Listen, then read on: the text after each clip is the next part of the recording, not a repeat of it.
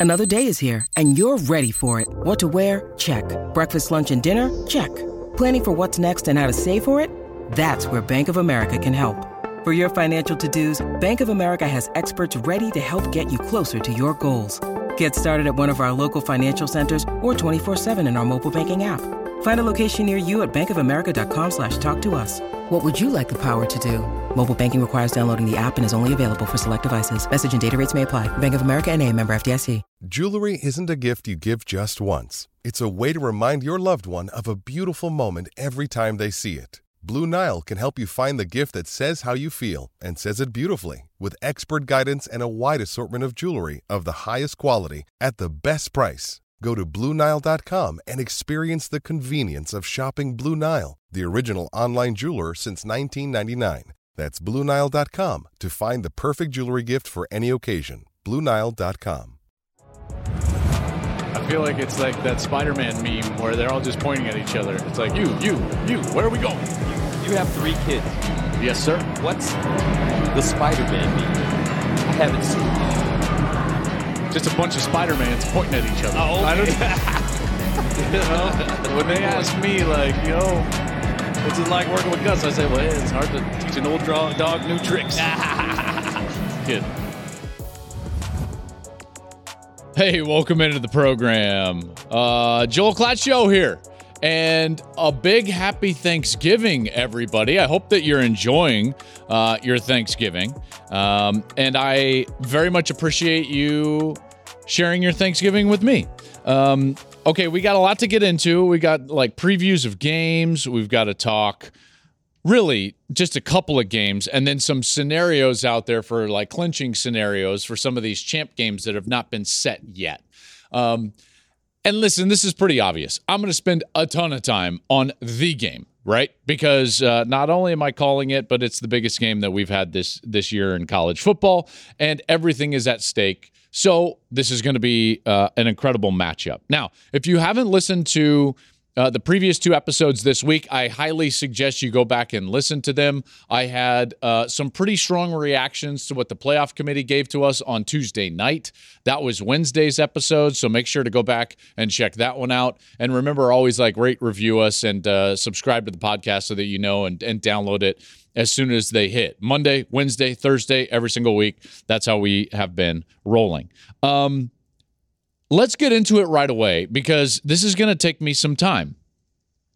Let's get into Michigan, Ohio State, 11 and 0, the game. Number 3 Michigan, number 2 Ohio State. These two teams first and foremost get to this point as 11 and 0 each. And it's only the second time that, that, that that's happened. Okay, obviously the 2006 game, and then now this game. And I just want to take a moment before I actually talk about the matchup and, and, and everything that's going to go on in the matchup. Because uh, listen, I've seen both of these teams a lot over the last couple of years, and I've and I've got a very good beat on what's going to go on on Saturday, or or what could go on on Saturday. I don't know how many more times we're going to get this situation for this game. Okay, now. Uh, hopefully a lot more times. But with the coming transition and change in the structure of the sport, I don't know how many times that we're going to get these two teams. Listen, they might be 11 and 0 at moments in the future and playing each other, but I don't know if everything's going to be on the line like it is Saturday. Because right now in the division format, winner goes to the Big 10 championship game. Loser cannot win the Big 10 championship. Um, in the future, if the Big Ten does away with divisions, these two teams might be playing this game as basically the first half of their eight quarter affair if they're both headed to the Big Ten championship game, right? So then it could lose its luster a little bit in that regard. Um, as the playoff expands, even after the Big Ten uh, does away with their divisions, potentially, then you could be sitting in a scenario where it's not just a question of whether both of these teams will go to a, the playoff, but a likelihood, and all they would be playing for is is seeding. And while that would be incredibly important, again, I just want to point out we may not get this particular situation again in the future. So I want us all on Thanksgiving week to be thankful and grateful for what we have. This does not come around all that often. Now, do these teams play um, meaningful division championship games often? Yeah. I mean, we've seen this time and time again, in particular in kind of the, the Harbaugh Meyer era, Harbaugh Day era. But at 11 and 0, it just feels different this year. And I, for one, am very thankful that we've got this matchup because when these matchups arise, you got to enjoy them, don't take them for granted, and and then really sink your teeth into them. So let's go. Let's get into it right now. Let's start with the biggest question of the game.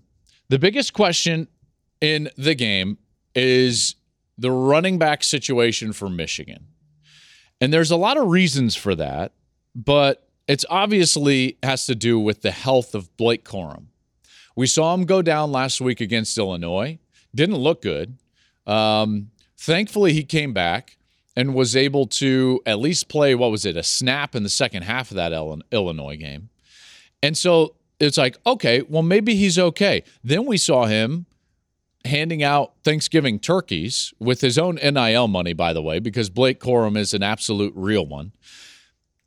But it, it began the optimism for his availability and maybe even effectiveness in, in this week's game. Now, do I think that he's going to be full bore 100% Blake Corum? Probably not. Listen, I hope he is. I really hope he is. Uh, but I, I have my doubts about, again, his – his percentage of 80%, 90%. Now, is that good enough? Probably, because Blake Corum is is a real dude. Now, it gets compounded the Corum injury because of the health behind Blake Corum. Like Donovan Edwards is a really good back.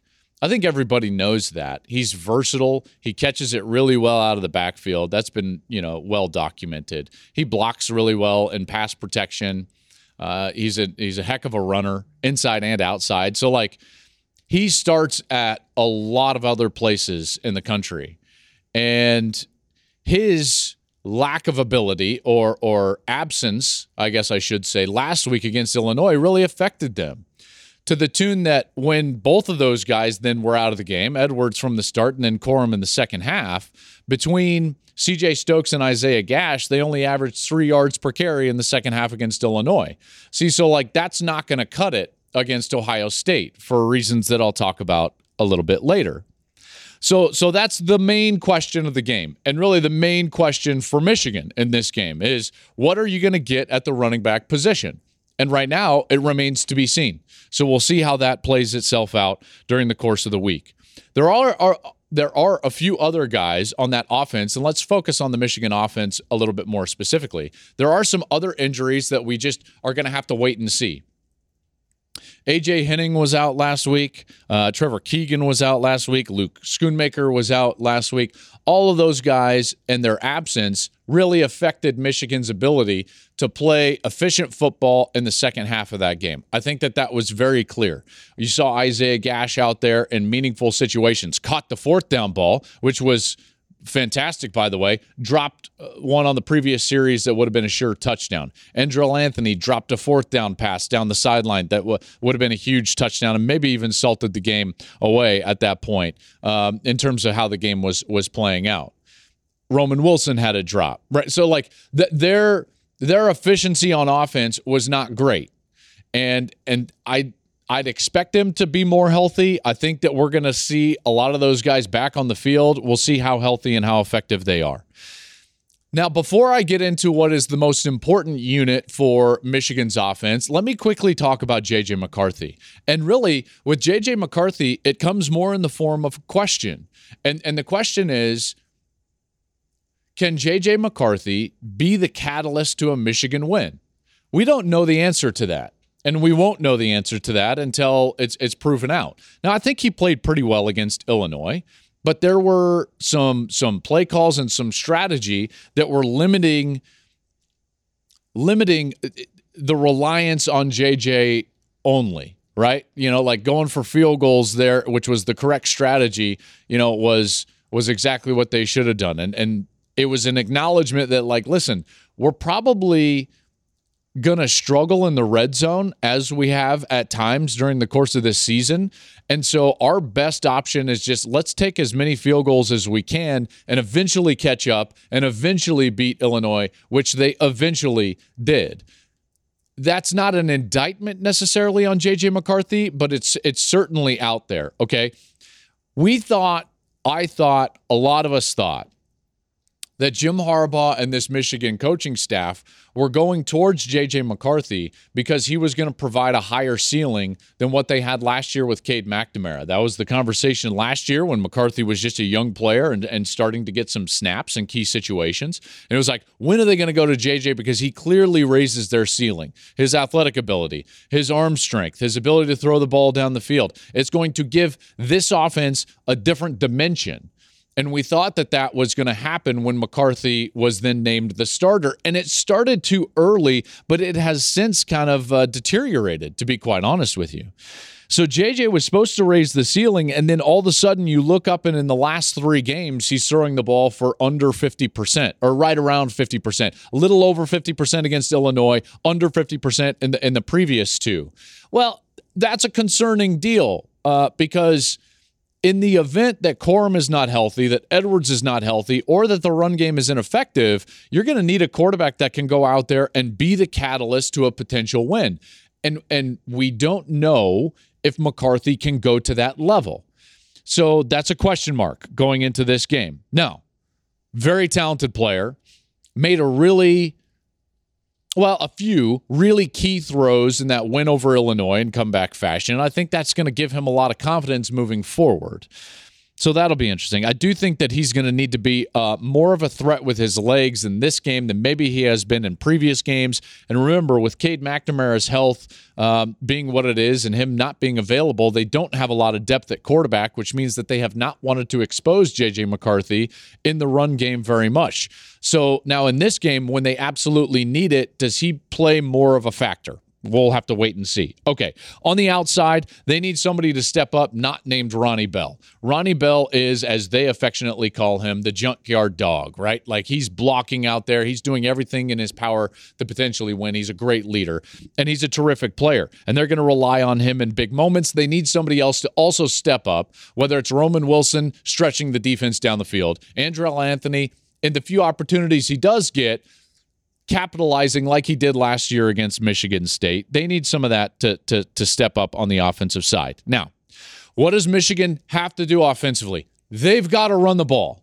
They've got to run the ball, not just because that's what their DNA is, but because that's how you beat Ohio State. The last two times we saw Ohio State get beat, it was primarily because the opposition was able to control the terms of the game with their rushing attack.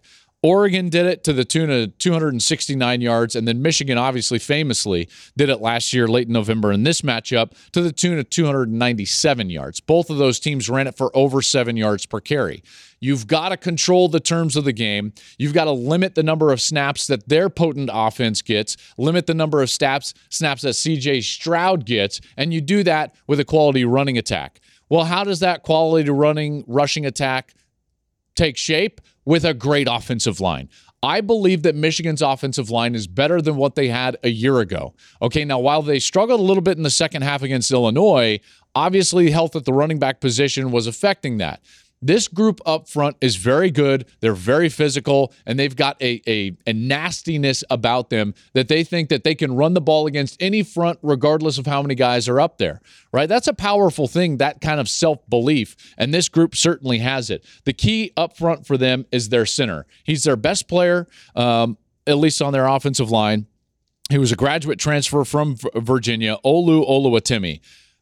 100% their best offensive lineman and an excellent player, a great leader, and he sets the tone for them up front. So watch how he plays early. Okay.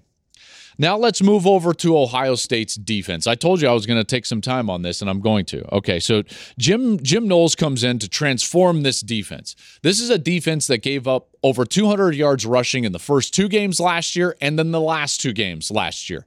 In between that, they felt like they had fixed it a little bit. Did you know that going into this matchup last year, Ohio State had given up only, what was it, about 74 yards per game rushing in the previous nine games. Think about that for a moment, because then Michigan just hammered them inside. And it was a lot of the same players that we're going to see in this matchup. I went back and looked at my boards and I was like, how different is the lineup from last year to this year for Ohio State's defense? And I can tell you this it's virtually identical, save for basically two players. There's only two players that I feel like are are are really contributors and that that didn't really play a part in last year's game. And that's and by the way, they're two very important pieces. Defensive tackle Michael Hall Jr. and and one of those three safeties, the transfer Tanner McAllister, who was at Oklahoma State last year. Other than that, it's the same guys out there, right? It was Tommy Eichenberg and Steele Chambers and Cody Simon out there. They were struggling with health and depth at the linebacker spot. By the way, guess what? They're still struggling with depth at the linebacker spot to this moment. Their safeties weren't great last year, right? They they got absolutely crushed physically in that game. And it's a lot of the same players. A lot of the same players. So, this is going to be personal for the Ohio State defense, in particular for their front seven. I'm looking at these guys like Taron Vincent, Jerron Cage, Ty Hamilton. These guys that are going to get snaps and maybe significant snaps. Tyleik Williams, even the youngsters, Jack, Jack Sawyer and JT Tuimoloau, Zach Harrison. These guys are going to have to play really well because this is absolutely the best offensive front that they have faced, and this is the biggest test that they're going to have faced. Tommy Eichenberg has been playing with basically two broken hands. I don't know how he was left off of the Butkus uh, finalist list. That's that is such an oversight. And again, these awards they can they can frustrate me greatly and this one is is one of those. Tommy Tommy Eichenberg should abso- absolutely be a Butkus finalist. He's not. He's got over 100 tackles so far, 105 tackles, two and a half sacks, 12 tackles for loss. He's got an, an interception. He scored a touchdown on the season. He's the heartbeat of the team. He's their leading tackler. He's been doing it with basically two broken hands, and it's a defense that has improved drastically from a year ago. So definitely should be up for those awards. What's one of the things on this Ohio State defense that I have been interested in seeing, and that is how good are the corners? And yet, there haven't been a lot of teams that have threatened or really challenged the corners on the outside. That's been surprising to me. Penn State did it a little bit. I thought that they should have done it more. I think that Michigan needs to challenge the corners for Ohio State. Um, you've got to throw some of those deep shots. And it also is going to work in Michigan's favor to do that because they need to soften up that three safety look. It's a defense that is highly re- reliant on the disguise. They do it as well as anybody. They confuse the quarterback, force the quarterback to pat the ball just once so that the rush can get home. That's one of the reasons why Oklahoma State last year under Jim Knowles was one of the nation's leaders in sacks. In fact, led the nation in sacks per game. And that's one of the reasons why they're so much better this year. They confused the opposing quarterback. So JJ McCarthy is going to have to be dialed in to what he's seeing and, and understand that that picture is going to change from what he sees pre snap to what he sees post snap. Biggest key, biggest key for Ohio State, I believe, is going to be Michael Hall Jr. It's going to be those defensive tackles. It's going to be Taron Vincent and Jerron Cage. These guys have to hold up against the run because the more resources that you have to commit to stop the run, then what you're going to do is that you're going to open up some of the play action. You're going to open up the ability of them to throw the ball down the field in one on one situations against those, what I would consider untested corners. Those guys up front have got to play really well. Now, that position group, the safeties are going to have a huge hand in that. They're not just secondary players. They're going to be down. They're going to be run defenders as well. So I'm looking at Lathan Ransom, Ronnie Hickman, Tanner McAllister. Those guys are going to have to play really well, uh, obviously.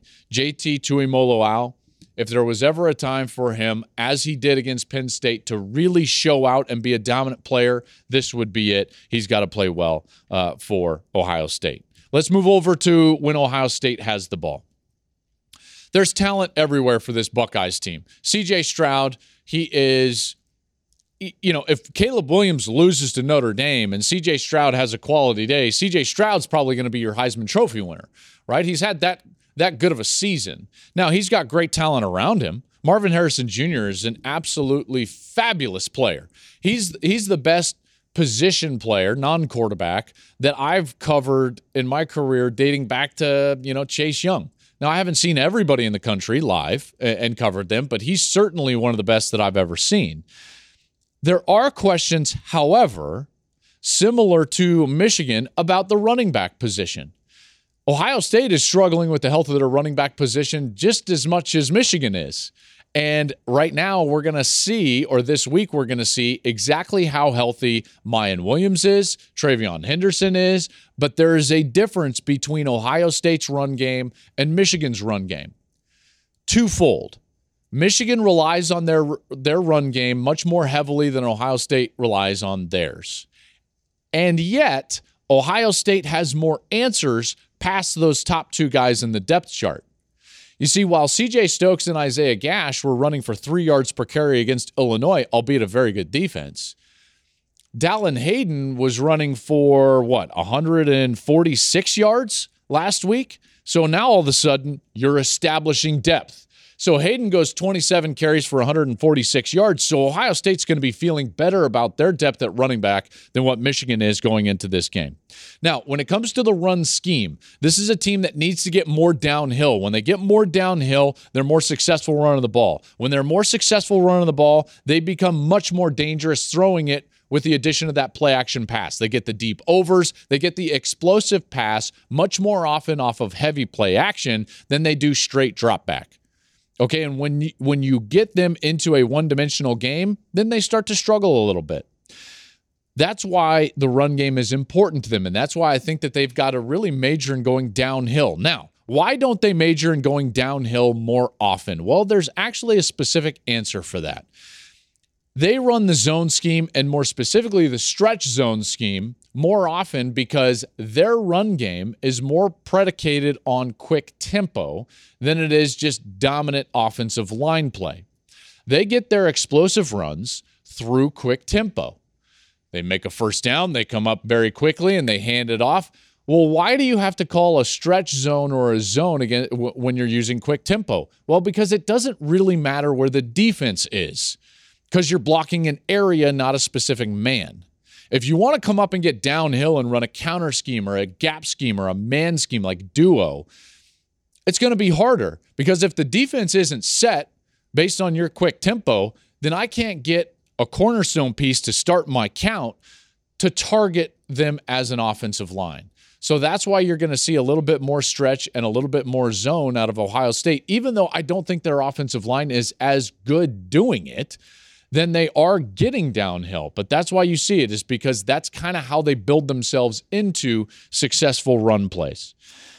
Those explosive runs are incredibly important so that they can get to throwing the ball down the field. If they don't have that, it becomes the Marvin Harrison show. They're going to need Egbuka to step up. Obviously, they're going to need Fleming to stop struggling with drops. So that's what you've got going on on the offensive side for Ohio State. One huge key for them can they execute in the red zone? The games that they struggle are always the games that they have to settle for field goals in the red zone. It's one of the reasons they were struggling against Penn State. It's one of the reasons they lost last year to Oregon and to Michigan in this matchup. So you're going to want to see how are they executing in the red zone.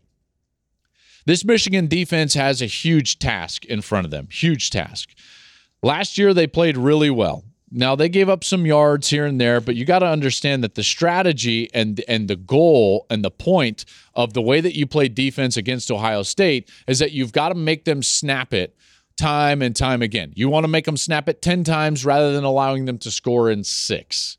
Okay, because the more times you're forcing them to execute, the better for you. So, the number one thing that Michigan has to do defensively, tackle well because tackling well limits the explosive plays and it increases the number of snaps that Ohio State has to have in order to score. So Jesse Minter, the defensive coordinator, knows that a big reason why Michigan won a year ago is because they tackled so well, in particular in space and in particular from the secondary.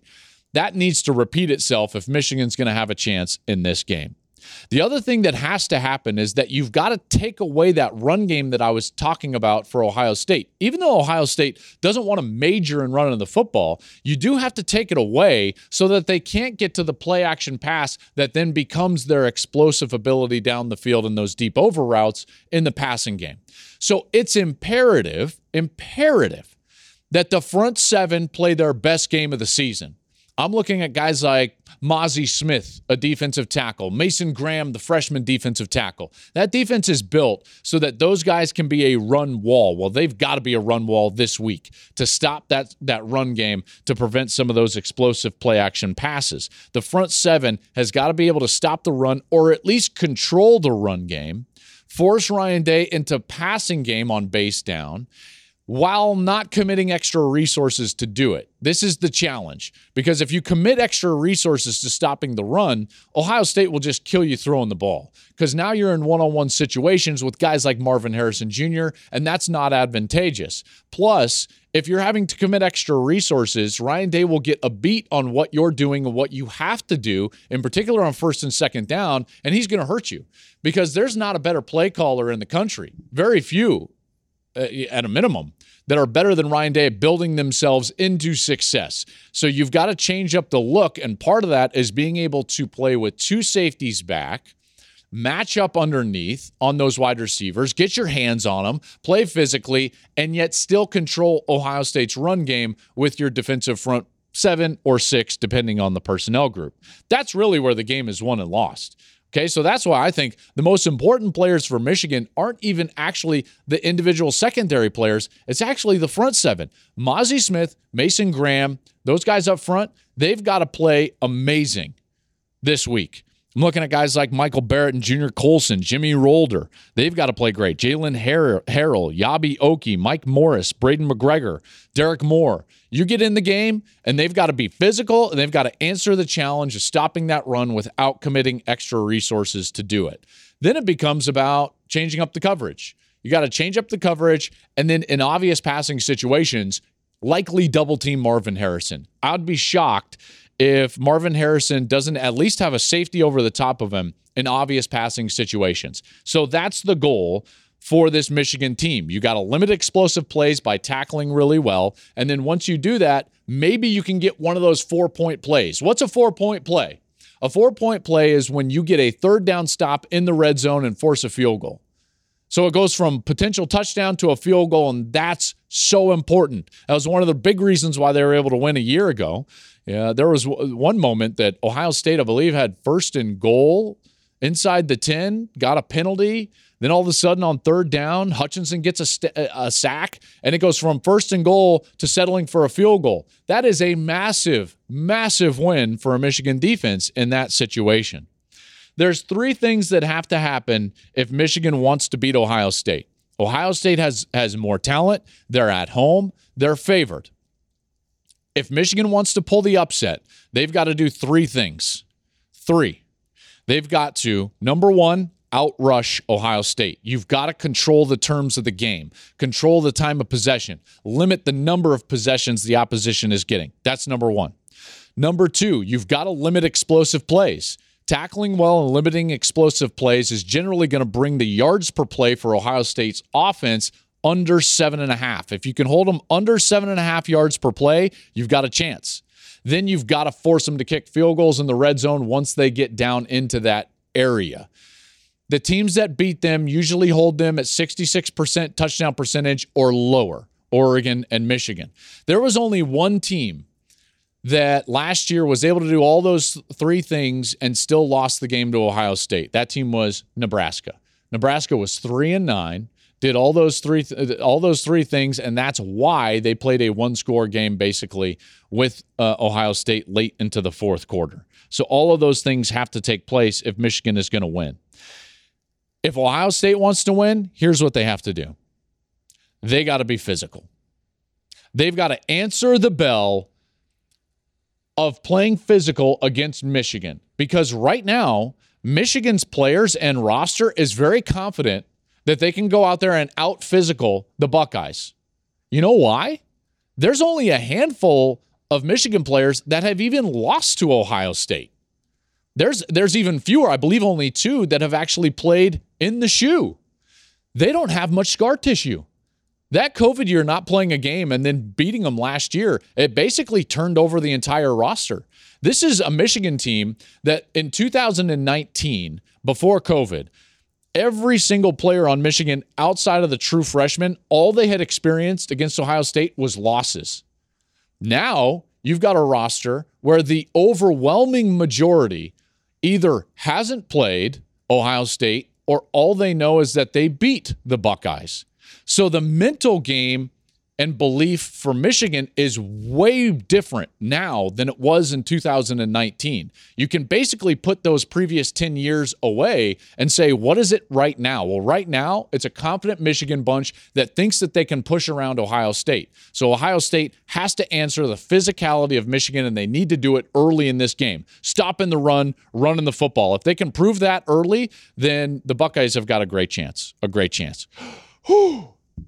It's a lot on that game, wasn't it? Guess why? That game is awesome and epic, and I can't wait for it. Jenny won't be there, sadly, but Gus and I will be there, big noon Saturday at the shoe, getting ready for that epic matchup. Okay, let's move on. I'm going to quickly go through some other scenarios and one other game uh, before we get out of here. Let's let's let's talk about this Notre Dame USC game quickly. First and foremost, here's what you have to understand about USC. There's nobody in the country playing better currently than Caleb Williams. His last five games have been outstanding.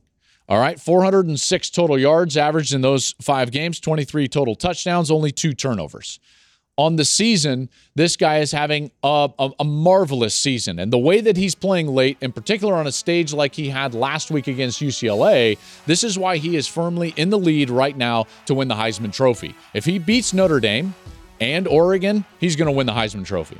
Okay? He's he's playing that well. And they need it. And that's part of the reason he'll win the Heisman Trophy if they win these last two games is because they need every single yard. Okay, think about this team.